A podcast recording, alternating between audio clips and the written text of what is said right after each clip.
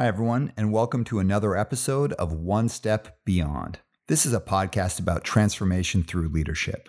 On our show, we have conversations with people who are creating change in business, in their community, and in their lives by choosing to lead. This is about daring to overcome barriers, push past limitations, and reshape our present and our future. After my conversation with uh, today's guest, I really started thinking a lot about the beginning of Cadence, you know, how I started the company. And really, that story goes even a few years earlier while I was working at another company. I was at this firm, this coaching firm, and I'd left being a therapist to come work at that firm. The people running the place had this kind of like assumed expertise of like, this is how it's done. And there was a lot of conversation about being a business person, being a business person. But after a while, you just kind of realized they were winging it just as much as anyone else. And it was kind of like the Wizard of Oz. At the end of the day, it's just like, it's just some dude behind a curtain turning a crank. This idea of expertise or like, you know, like, somebody has like the master plan. You know what?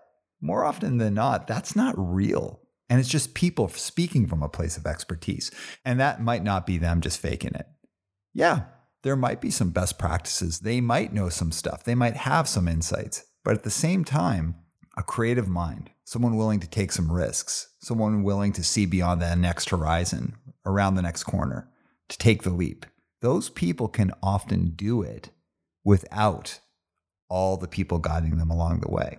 Our guest today is an incredible example of that. Brian Flynn is the founder and owner of Hybrid Design and Super 7, based in San Francisco. Super 7 was supposed to be Brian's pet side project, but it's become something much more than simply a hobby. Super 7 began in 2001 as a magazine focused on his obsessive collecting of vintage Japanese toys. Now, all these years later, Super 7 has evolved into a thriving retail brand that's still an extension of his original passion. As the company manifesto says, no one made what we wanted, so we made it ourselves. This discussion for me, A, like just really filled up my cup from like, damn, so inspirational, but also it's just like really confirming, like follow your vision. Buckle up because this is a great discussion. Before we get into it, I want to thank our sponsors, SE Electronics. And if you haven't yet, then please rate, review, and subscribe to our podcast. So let's get to the episode. I'm your host, Aram Arslanian, and this is One Step Beyond.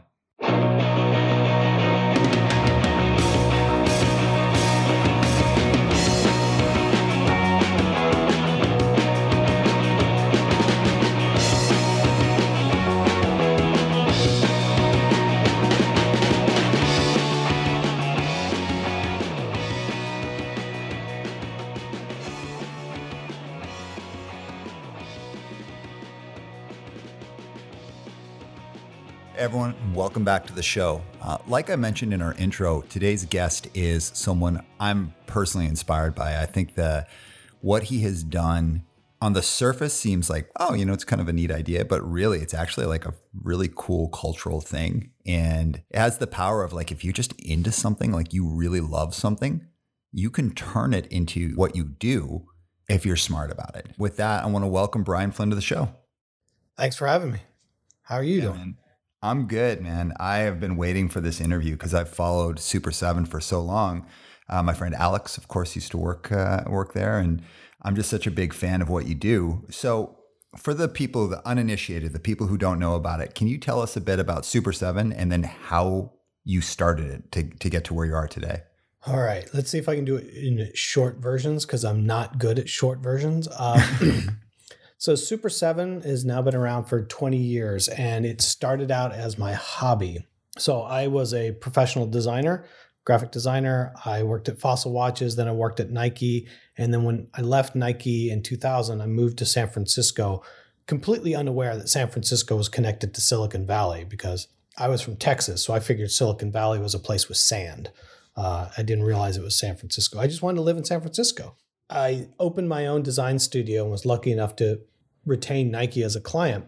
But starting out the design studio, I didn't exactly have all of my hours accounted for.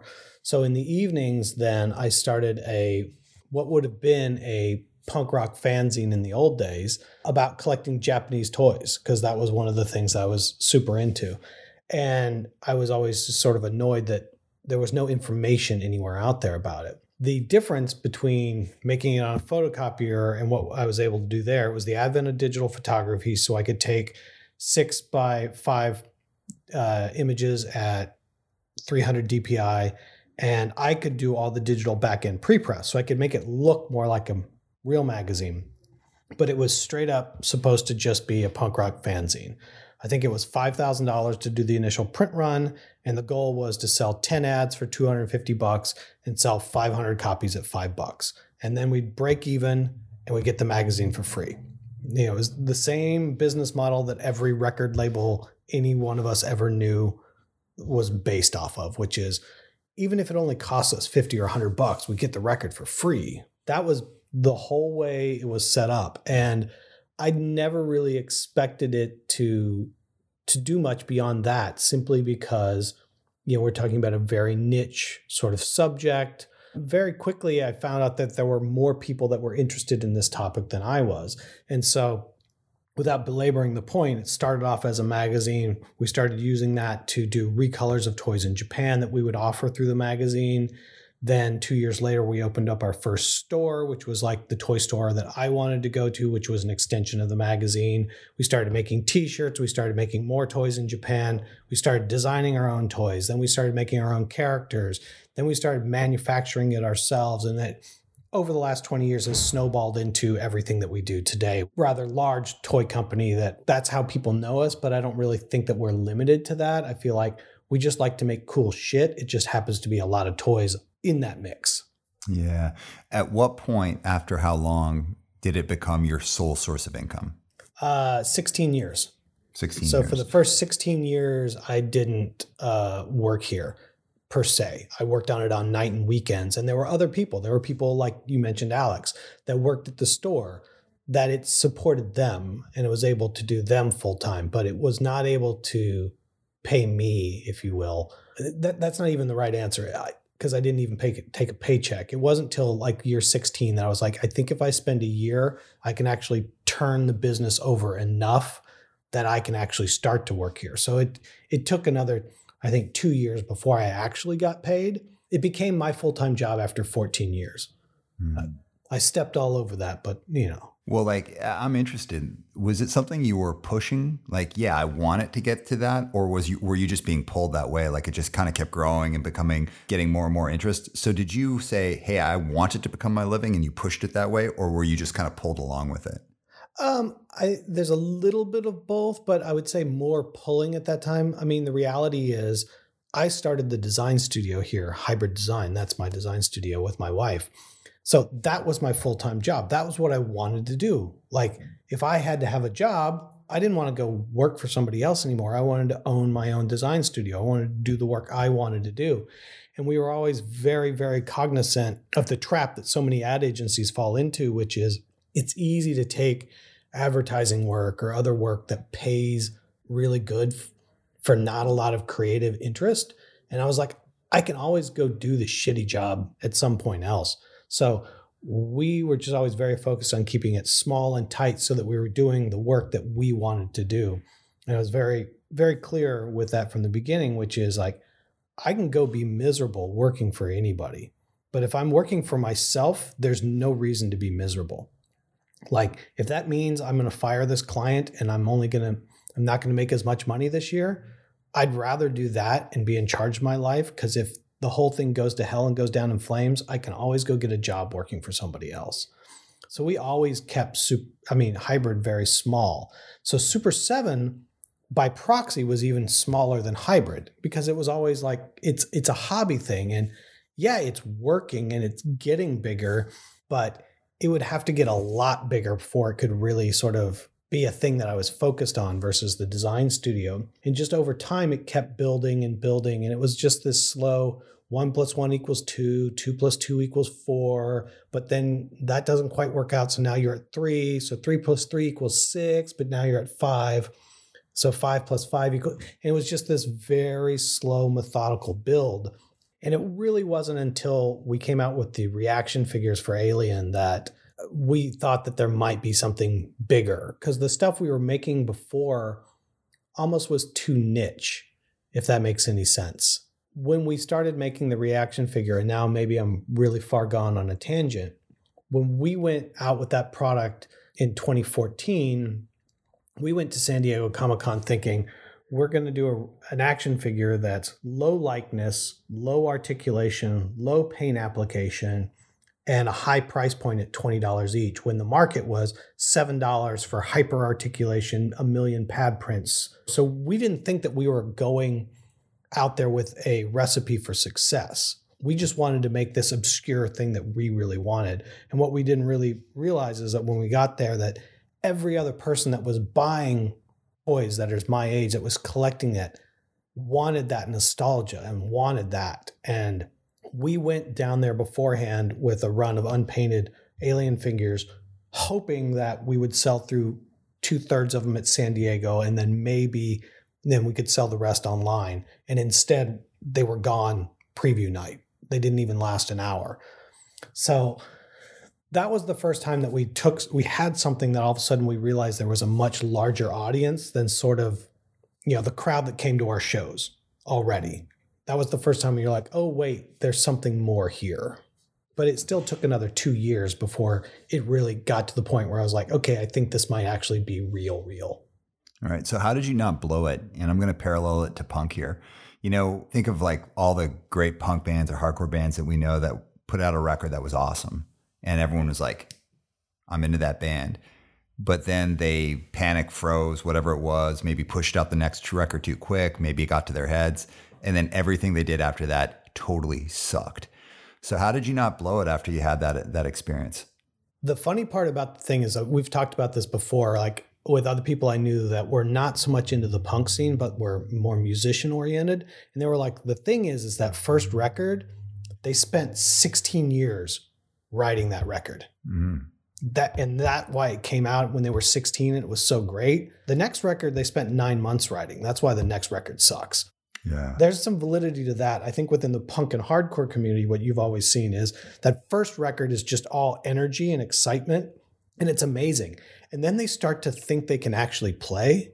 And then you've got to go, then you've got to go through three or four albums worth of them like going like look what I can do look what I can do before they forget to play again and they just go back to just like oh yeah just like just bang on this thing and then you're like oh now you're good again yeah so there's that so I think for us part of the reason, if you will, say we didn't blow it, it, it was never a thing that we thought was gonna be a thing. It was never really, I guess, say in the cards. And I, I just keep coming back to the same thing across everything. There's over 50 people that work here at Super 7 now. And when they start, I tell them this sort of same thing is like, nobody else owns us. We don't have to do anything we don't want to do. So let's figure out what we want to make.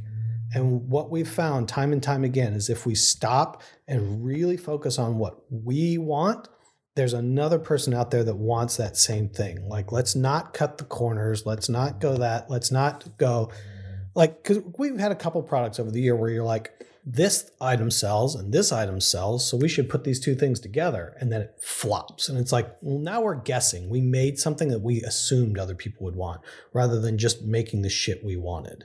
So let's just make this shit we want and just focus on that. And that's been what worked. And so there's part of me that's like, someday this is not going to work anymore. And whenever that happens, we had a hell of a run. But right now, I'm just going to keep going, keep making the stuff I wanted to do. But at the same time, I'm also then talking to people that work for me, going, if everything waits for me, we're going to run out of stuff to make and we're going to run out of ideas. So, people that have been here a little while that I trust, I'm like, what do you want to make? Well, let's go make that. What do you want to make? Let's go make that. Because that's how now the voice is getting wider and wider but it's really focused on don't tell me what you think you want. Don't tell me what the buyer at some chain store wants. Don't tell me what your friend wants. What do you want to make? Well, I don't know if that's going to be big or small. That that's impa- that doesn't matter. Let's just make the stuff we want to make. So maybe it'll work out, maybe it won't. But uh, if we go down and flame the thing, it's sort of like records or zines. If you press 500 records and you can only sell 250 of them, and there's 250 of them sitting in your basement and it was a record that you pressed because you thought they were going to be popular you hate that record and you resent those 250 copies. Mm-hmm. But if it's a record that you loved and just nobody got into, you're like, it's a shame that nobody likes them, but I'm so happy that I put this out. I wish people would just buy this record. And that's the mindset that you have to have. It's like, just make it the way you want it. Don't don't guess what other people want because then you're guessing. You're not you're not acting in it's not authentic. It's not true. Yeah, I love that. My best friend, when I first started my first record label, he gave me the best piece of advice because he he ran a record label that had like records that did really well and records that totally flopped. And I was like, you know, young, I was nervous, and I said, like, God, I don't know if I should do it. What do you think? And he said, Do you love this record to own a thousand copies? And I said, yeah, I, I think I, I think I do love this record enough to own a thousand copies. He's like, then put it out. If you don't love a record enough to own every single copy that you press because nobody bought it and nobody cared, then you should never put out a punk record. Right. And it's it's what I've lived by, and it's an interesting thing though because when you get some wins in your sales, it's really easy to be, make bad decisions. Do you know Chris Wrenn from Bridge Nine? Yeah, yeah. Chris one time said something. We were talking about just like record label stuff and he was talking about how he tried to avoid making Bridge Nine his living. And he's like, as soon as something, as soon as your passion becomes your living, you're forced to make decisions based on what's going to sell versus what's going to satisfy you creatively. That's why he's always tried to focus more on sellies. You seem to hit this like kind of beautiful middle ground. And I know it took a long time to build you to that place, but man, 50 employees, you know, you're making a living uh, at it yourself how were you able to consistently make decisions that fulfill that creative side of you? It's been an interesting thing because, like I said, I don't think that I would have predicted that it would have continued to work the way it's doing because of that very reason. But to a degree, within this genre, if you will, of making collector product that's mostly focused around toys, there's not really any other companies that are doing that they're all driven by well you got to go get the marvel license you got to go get the dc license like how big can you go? It's like a perfect example is like you know we're doing bigger licenses. We did we got walt disney. So we just finished disney wave one of ultimates a while back and i'm not making mickey mouse i'm not making minnie mouse i'm not making the stuff that that's gonna pay bills. I was like i want prince john from robin hood because as a kid when uh, I would go to this sort of on base daycare in Bitburg Air Force Base, one of the places I grew up on, they would play the soccer match from Robin Hood on 8 millimeter on the screen. And I watched it once every two weeks for a year and a half. I'm making Prince John. Does that make sense financially if you're making out a spreadsheet? The risk reward isn't there the risk reward is you make Mickey Mouse, you make Minnie Mouse, you make, you know, whoever. The fact is that we're going in there and we're saying, no, I don't care about all that. I'm making all these weird moments. But the reality is in the collector space, because everyone is driven by their probability sheets and their Excel spreadsheets, we're actually entering into a completely empty space because no one's ever made it in.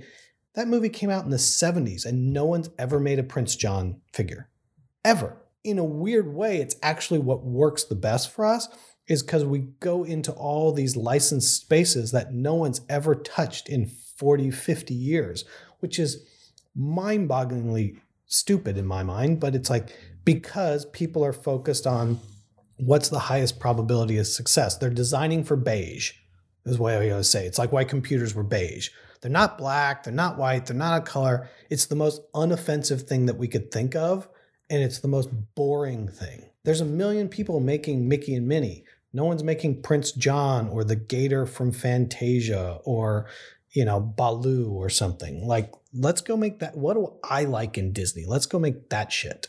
What have you learned about yourself? And it could be personally or professionally that you wouldn't have learned if you hadn't started Super 7?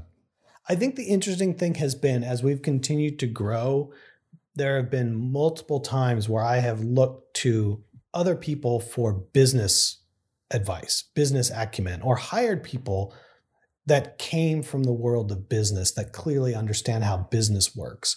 I find that the the whole concept of how business is structured to be a complete farce and mm. to be completely counterintuitive to what anybody knows as how to run a functional business. The idea is you shouldn't use your own money to pay for expenses you should instead borrow money on credit to build larger credit and use their money and pay 3 or 4% instead of using cash reserves. For me, I don't know about you, but it's like I don't want to owe anybody anything. I'm only going to grow as fast as I can pay. Mm-hmm. That, that that makes sense. Like going to borrow a whole bunch of money to grow faster is counterintuitive to me because if you fall down a step, then you're screwed. The whole thing collapses. Even if it means I do everything perfect and if you're working on 50% margins, I can only grow my business 2x over a year. That is the maximum I can do if I did everything perfect. You know, everybody else is like, oh no, but that's not the way business works. When you go talk to a bank about if you want just even a line of credit, they can only look at your business historically, not going forward. So it's like you can have orders and projections going forward, but they can't count that. They can only count what you did last year. So it's like the bank isn't set up to do that. And then everybody else is just like, well, this is how you have to do it for this. This is how you have to write this. This is the way you have to work for these people. It's like every one of those decisions and every one of those people that went to business school or had business experience, I've found to be the people that have given me the worst advice and the worst decisions about running my brand every time we sit here and you know have a meeting with somebody and they're like well why aren't you set up like this this or this we say well because i don't have any debt and i don't owe anybody this and i don't have to have a financial partner and then they're like oh wow well nobody does it that way but that's what allows us to retain control because if all of a sudden i did have all those other things then i would be having to have somebody go you know you kind of need to make mickey yeah. And yes, I'll get to Mickey at some point, but I'm going to get to Mickey in my way. And I'm just using Disney as an example, but all of it comes back down to just really understanding that I sure know a hell of a lot more about running a business than most people that I know that are in business because most of those people are using somebody else's money and it's not their ass on the line. Where anybody that's ran a punk label or whatever, or done their own shows and everything, you know how to make sure every penny's to line up to make it work because that's the way, that's the formula. That's a far more sound business than how most people run businesses. Totally. Uh, I couldn't agree more. It, it boggles my mind every time where it's like people with high powered degrees. And then after about three months, I'm like, everything you're saying just sounds like it's coming out of a formula. And then, quite honestly, that formula is to benefit people that have money, to give you money, to loan you money. It's not about your business. It's about them having control over your business in some capacity or benefiting from the success of your business in some capacity. That's been the surprising part where I'm like, I knew I wasn't dumb. I think I'm maybe smarter than I thought I was in some ways. That sounds really smug and awful. So um, I apologize for sounding like a douche. All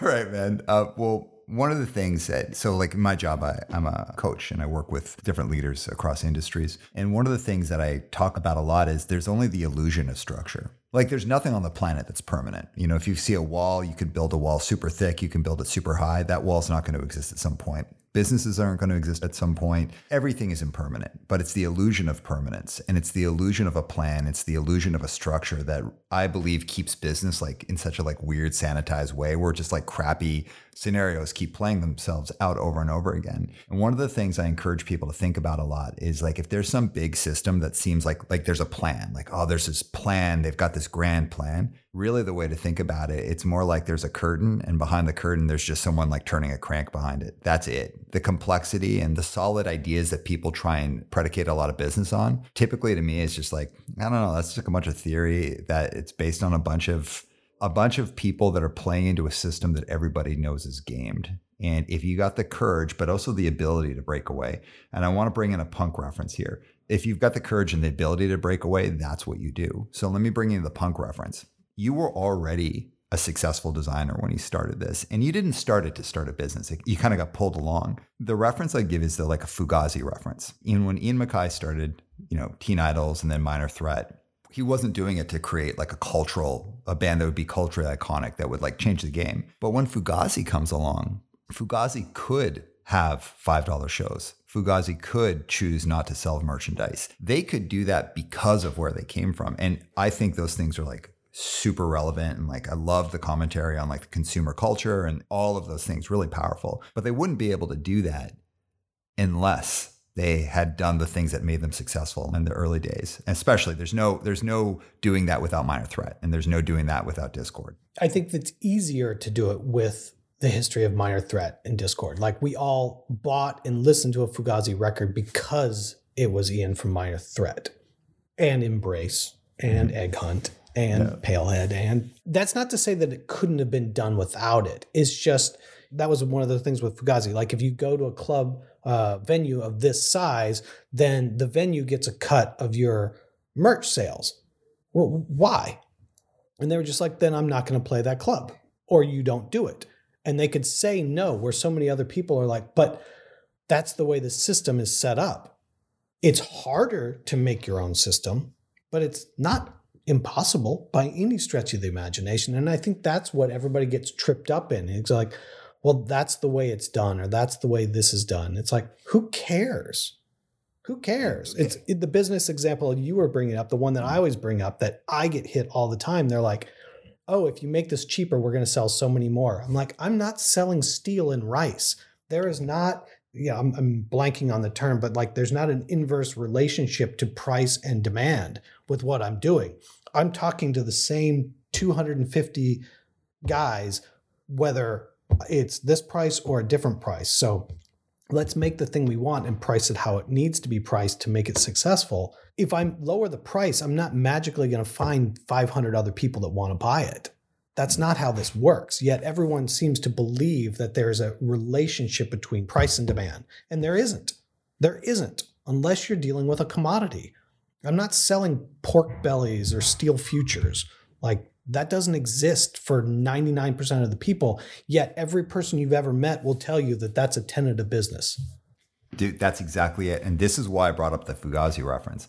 Because on the surface, you can have the like, well, you know, like, of course they could do that because they had this. Well, it's like, well, no, they actually could have done that the whole time. Had there been no Fugazi, had there been no Dischord records, had there been no Embrace, Icon, or any of the other bands, had there been no Rites of Spring, had none of that happened, they could still do what they were doing. They just wouldn't have had the same platform right off the hop. And maybe they would have built it up or they wouldn't have.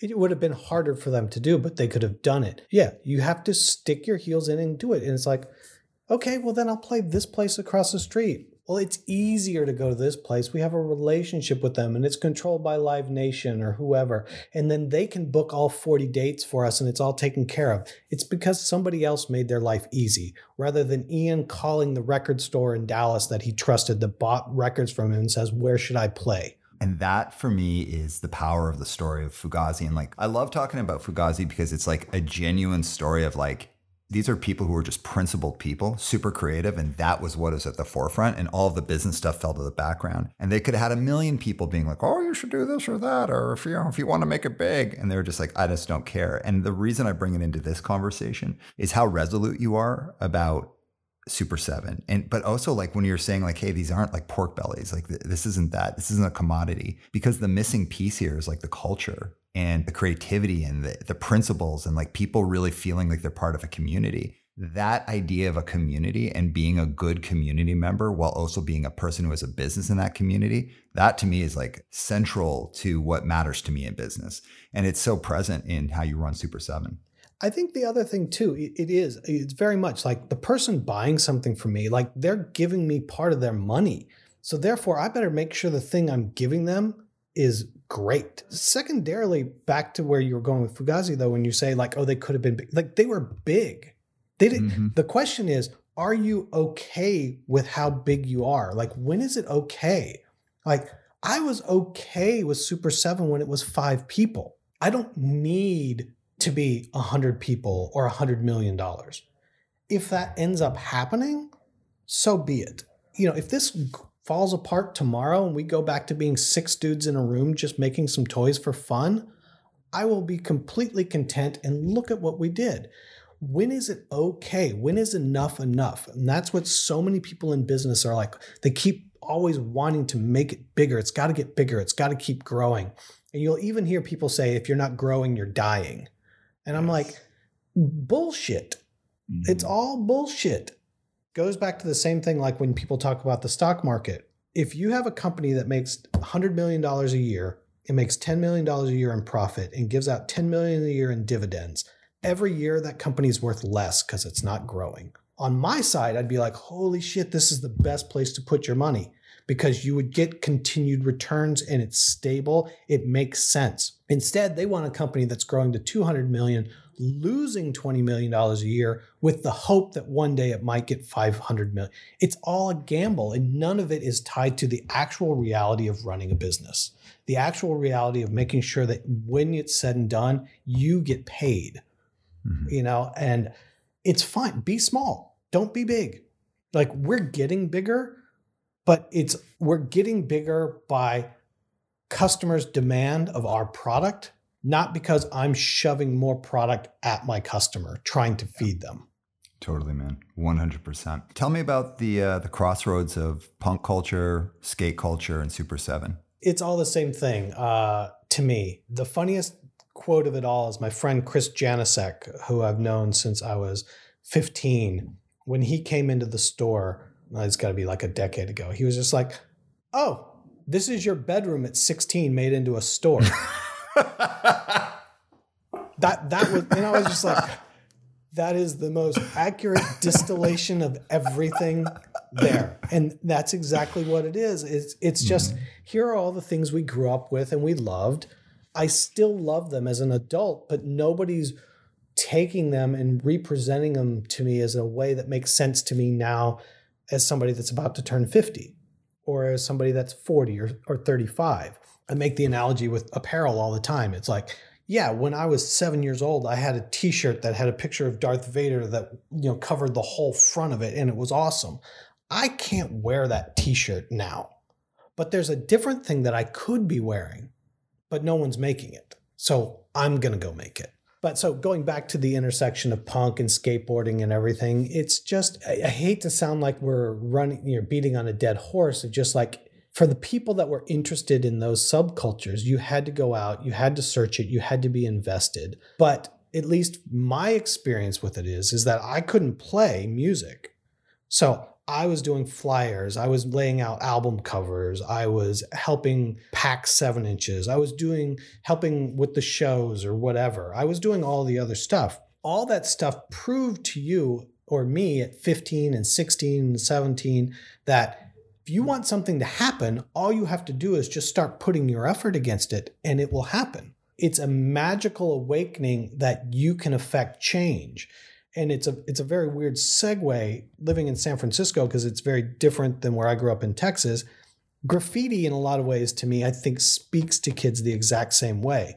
You go from being a kid, you're 15, 14, whatever, you don't have a voice, you don't have an identity, you don't know who you are, but the moment you can start writing your name, just tagging on a door or a can, all of a sudden you start to see it. Other people know who you are. It becomes like I'm creating this thing. So going back to the punk and skate thing, you wanted to go skate someplace, you needed to go build a ramp. Like you created your own future. You wanted a show to come to town?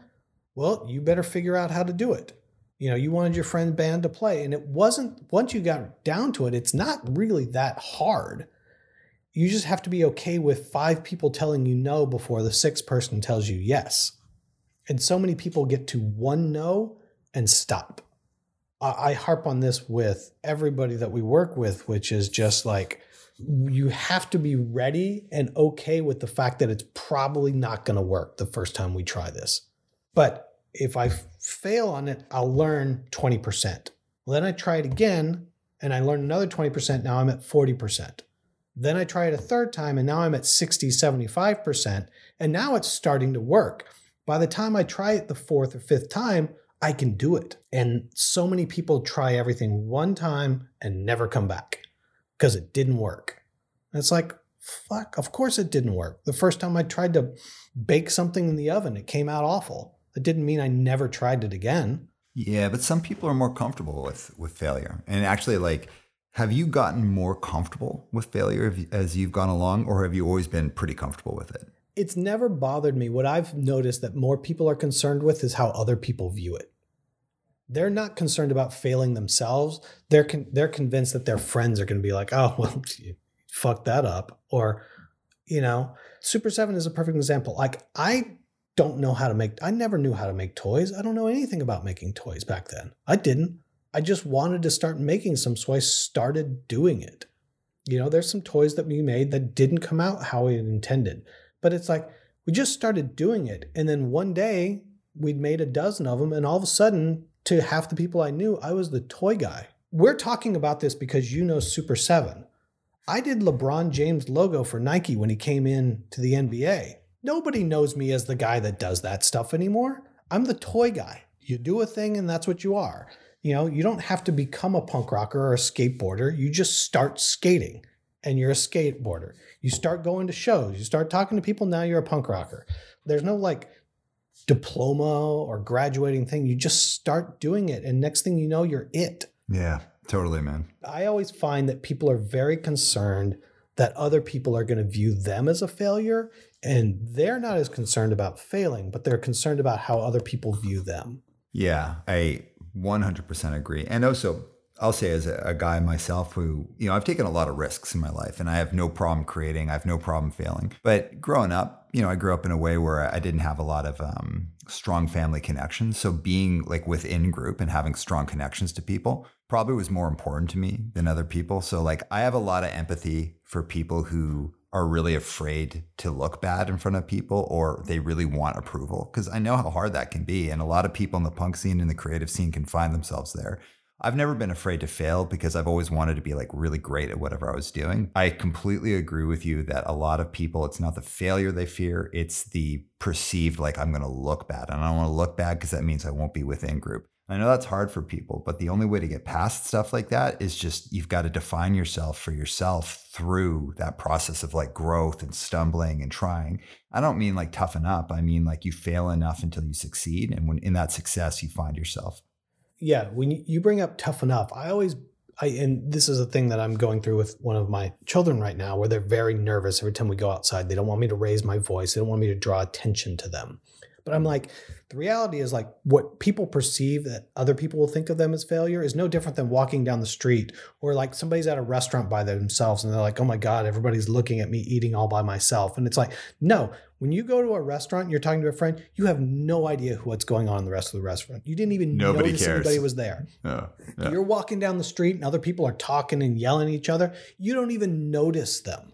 Yet people inside are always convinced that other people are somehow having this narrative about them. It's like you got to kind of realize that no one cares. And not Nobody in a cares. negative way, but no one's paying attention. Even if you f- walk up and you stumble on the curb and fall flat on your face, there's about five people that will look at you. One person will most likely go, Are you okay? and help you up. Everybody else will have forgotten about it 20 seconds later. All that embarrassment or whatever is gone. The only person that retains that is yourself. No one else bothered. And then the story you tell yourself about how other people perceived it is what makes it even worse when you beat yourself up. You're convinced that you embarrassed yourself in front of them. They all laughed at you and thought it was a big joke. And it's like everybody else, what just happened was immaterial to their life. They digested it and threw it away and forgot about it. They had no idea it happened. Yet you're metastasizing this thing into something bigger.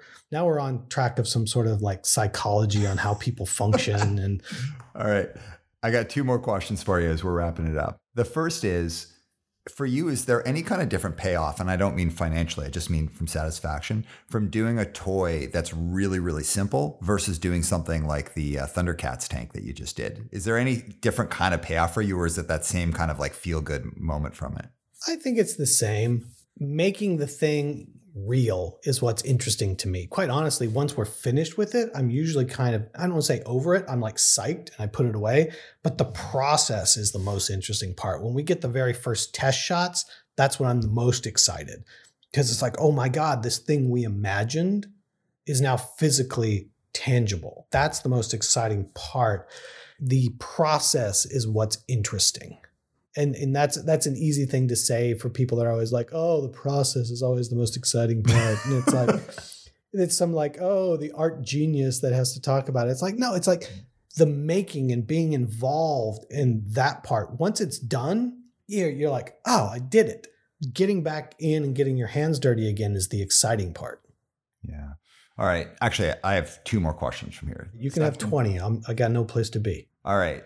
In what you do very specifically, there's like a big secondary market. And it's the same with like punk records and, and all that. You put something out, you sell it the price, and you know it's going to get sold by maybe someone who loves it but maybe they sell it so they can get something else or they love it and they fall in hard times and they have to you know liquidate their collection to pay for things and there's also people who buy things to flip things i'd say at this point in my life it's like kind of all fair game for me because as you know i buy records that are way inflated past what they were originally sold for it's all part of the game but do you have any thoughts on that on that that mar- that like kind of resellers market and how you feel about it in regards to super 7 yeah, I mean, we've done a pretty good job and are continuing to try to do a pretty good job of limiting the crass side of that. For a lot of companies, especially as you get hot, think of a Supreme. If they're going to drop 500 sneakers and the 500 people in line are all flippers, there's a huge spike in the secondary market. But generally, in most cases that are not Supreme,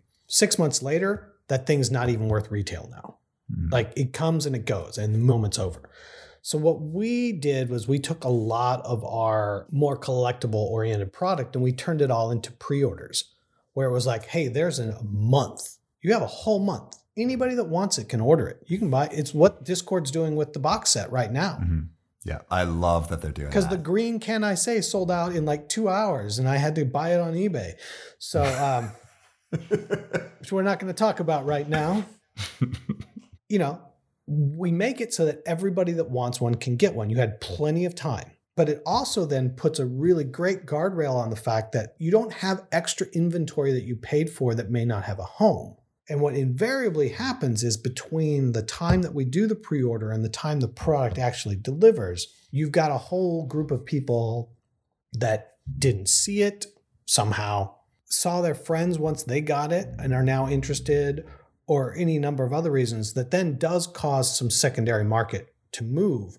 But it isn't that super dramatic immediate spike upon that. You know when we talk about community again for us with the collectors like i'm not trying to make it hard to buy my toys so i want to give everyone the chance to buy my toy at the same time if you're talking about an ultimate that's $55 retail I also owe it to those people to make sure that that $55 toy is always worth $55. Maybe more, but it's not worth 35 or 30, which happens to lots and lots of other companies because they overproduce. So mm-hmm. the other thing is making sure that you don't make too many. Say I was going to make a thousand of something, there was a thousand people that wanted it. If I make a thousand and fifty, it doesn't matter what the price is. There's not 50 more people to buy it. And if all of a sudden that product is worth less than you paid for it, then why would you buy toys from me instead of waiting six months for it to go on sale? We've really tried to find that fine line between making enough so that everybody has a chance to get one, but not so many that it destroys the secondary market, and also not so few that it becomes too expensive and difficult to collect what I make. Because I'm, I'm talking to mostly collectors. So I don't want you to have to pay 4x retail on the secondary market for everything I make. After a few months, you're just going to get pissed and give up. That's not the experience I want to have. I want you to have the thing. That's why I love making it. It's like records. You want people to have the record. You know, how do you gauge how many you need and how many you don't? It's a fine line, but that's the way the pre order really helps because you can maximize the number of genuine people with minimizing the amount of overstock. Yeah. Hell yeah. All right. Last question for you. I know you're a big uh, skate deck collector. Terrifying. Okay. Now, I know this could change at any given time, or maybe not. Maybe you have a solid pick here, but I'm not saying all time greatest. I'm saying right now, what are your three skate decks that you are loving the most? And they could be ones you already have or the ones that you're still hunting, but what are your top three right now? Top three are very easy. It's the Old Ghost Guardian by John Grigley the Steve Steadham Spade and Skull uh, that was on Powell, and the Tom Groholski Heavy Metal by Vision. Hell yeah. And all of those are for, you know, the old Ghost was the first skateboard I ever rode, and then I bought it used, so it's the first skateboard I ever owned. But the art on it is, for me growing up, like when I draw, I, I'm trying to be very precise.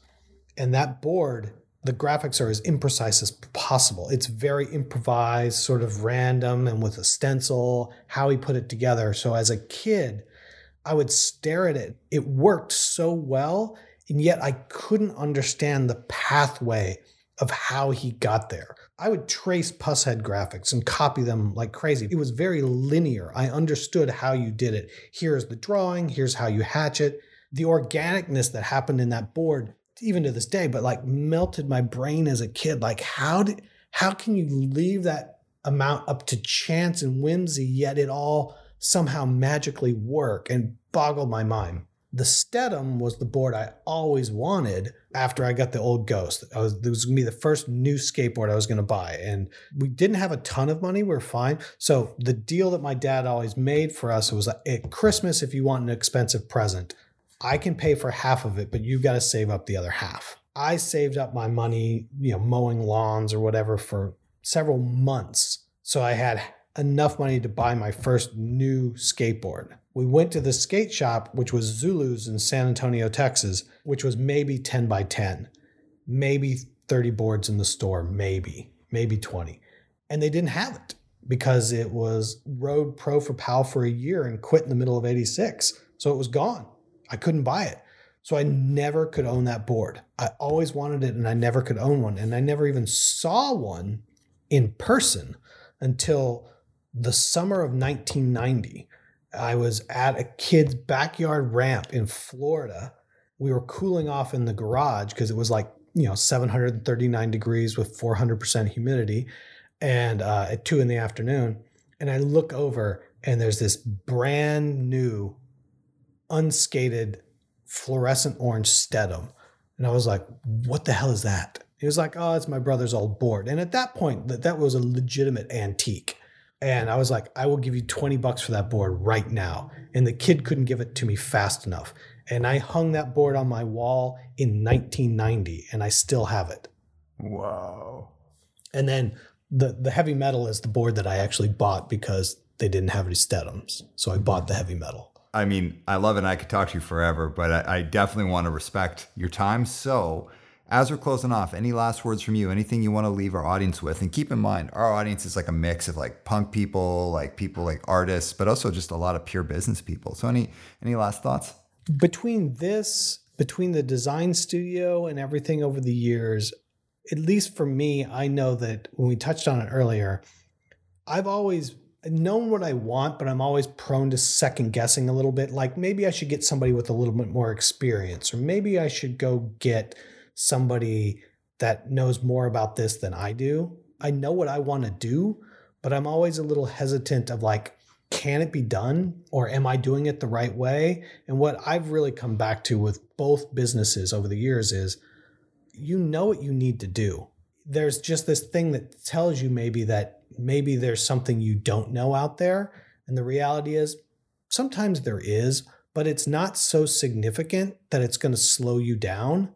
It just means when you do learn it, you can just go, oh, I need to, you know, bolt that onto the side and we can keep going. Just go do whatever you're going to go do. Don't wait. Don't overthink it. Just start, you know, the do it yourself mantra, the start today thing, everything else. It's just, just start doing it. No one ever does it perfectly. If you know what you want, you know better than so many other people what you're supposed to be doing.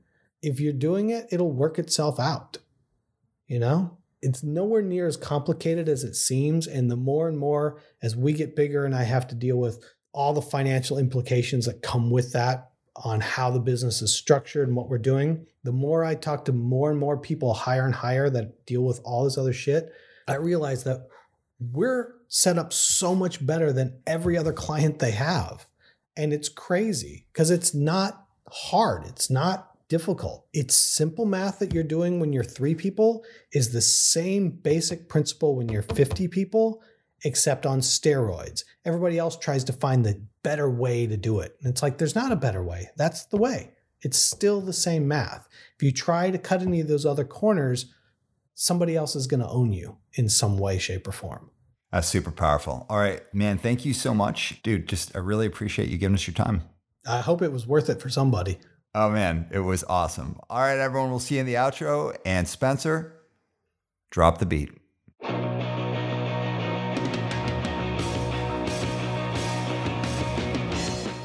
I got a lot out of that conversation.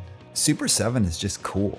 And the stuff that Brian was talking about, A, it's relatable for anyone, but being a small business owner myself and really having created a business that's a non traditional approach to a traditional business, I took so much solace out of uh, out of hearing his story and, and his insights. Now, at the end of the day, yes, people can tell you all sorts of things about what you should do or what you could have done or what you should do in the future, but why do they know any better than you? Yes, you should take advice as needed, and yes, you should seek outside opinion. But it doesn't mean you have to go to these traditional sources for it. You could ask all sorts of people. You could read a book. You could figure it out yourself. There is no better insight than the insight that you have from figuring it out through trial and error. That's my deep belief. If you're out there and people are telling you, like, no, you got to be an expert to do this, or you need to be get guided from someone else, whatever, you can do this. Take the leap. As we're closing off, I want to remind everyone that we're produced and edited by Spencer Priest, recorded by Patrick McKechnie, and our design is done by Tammy Levy. So, with that, I will see you all next time on One Step Beyond. One step! One step!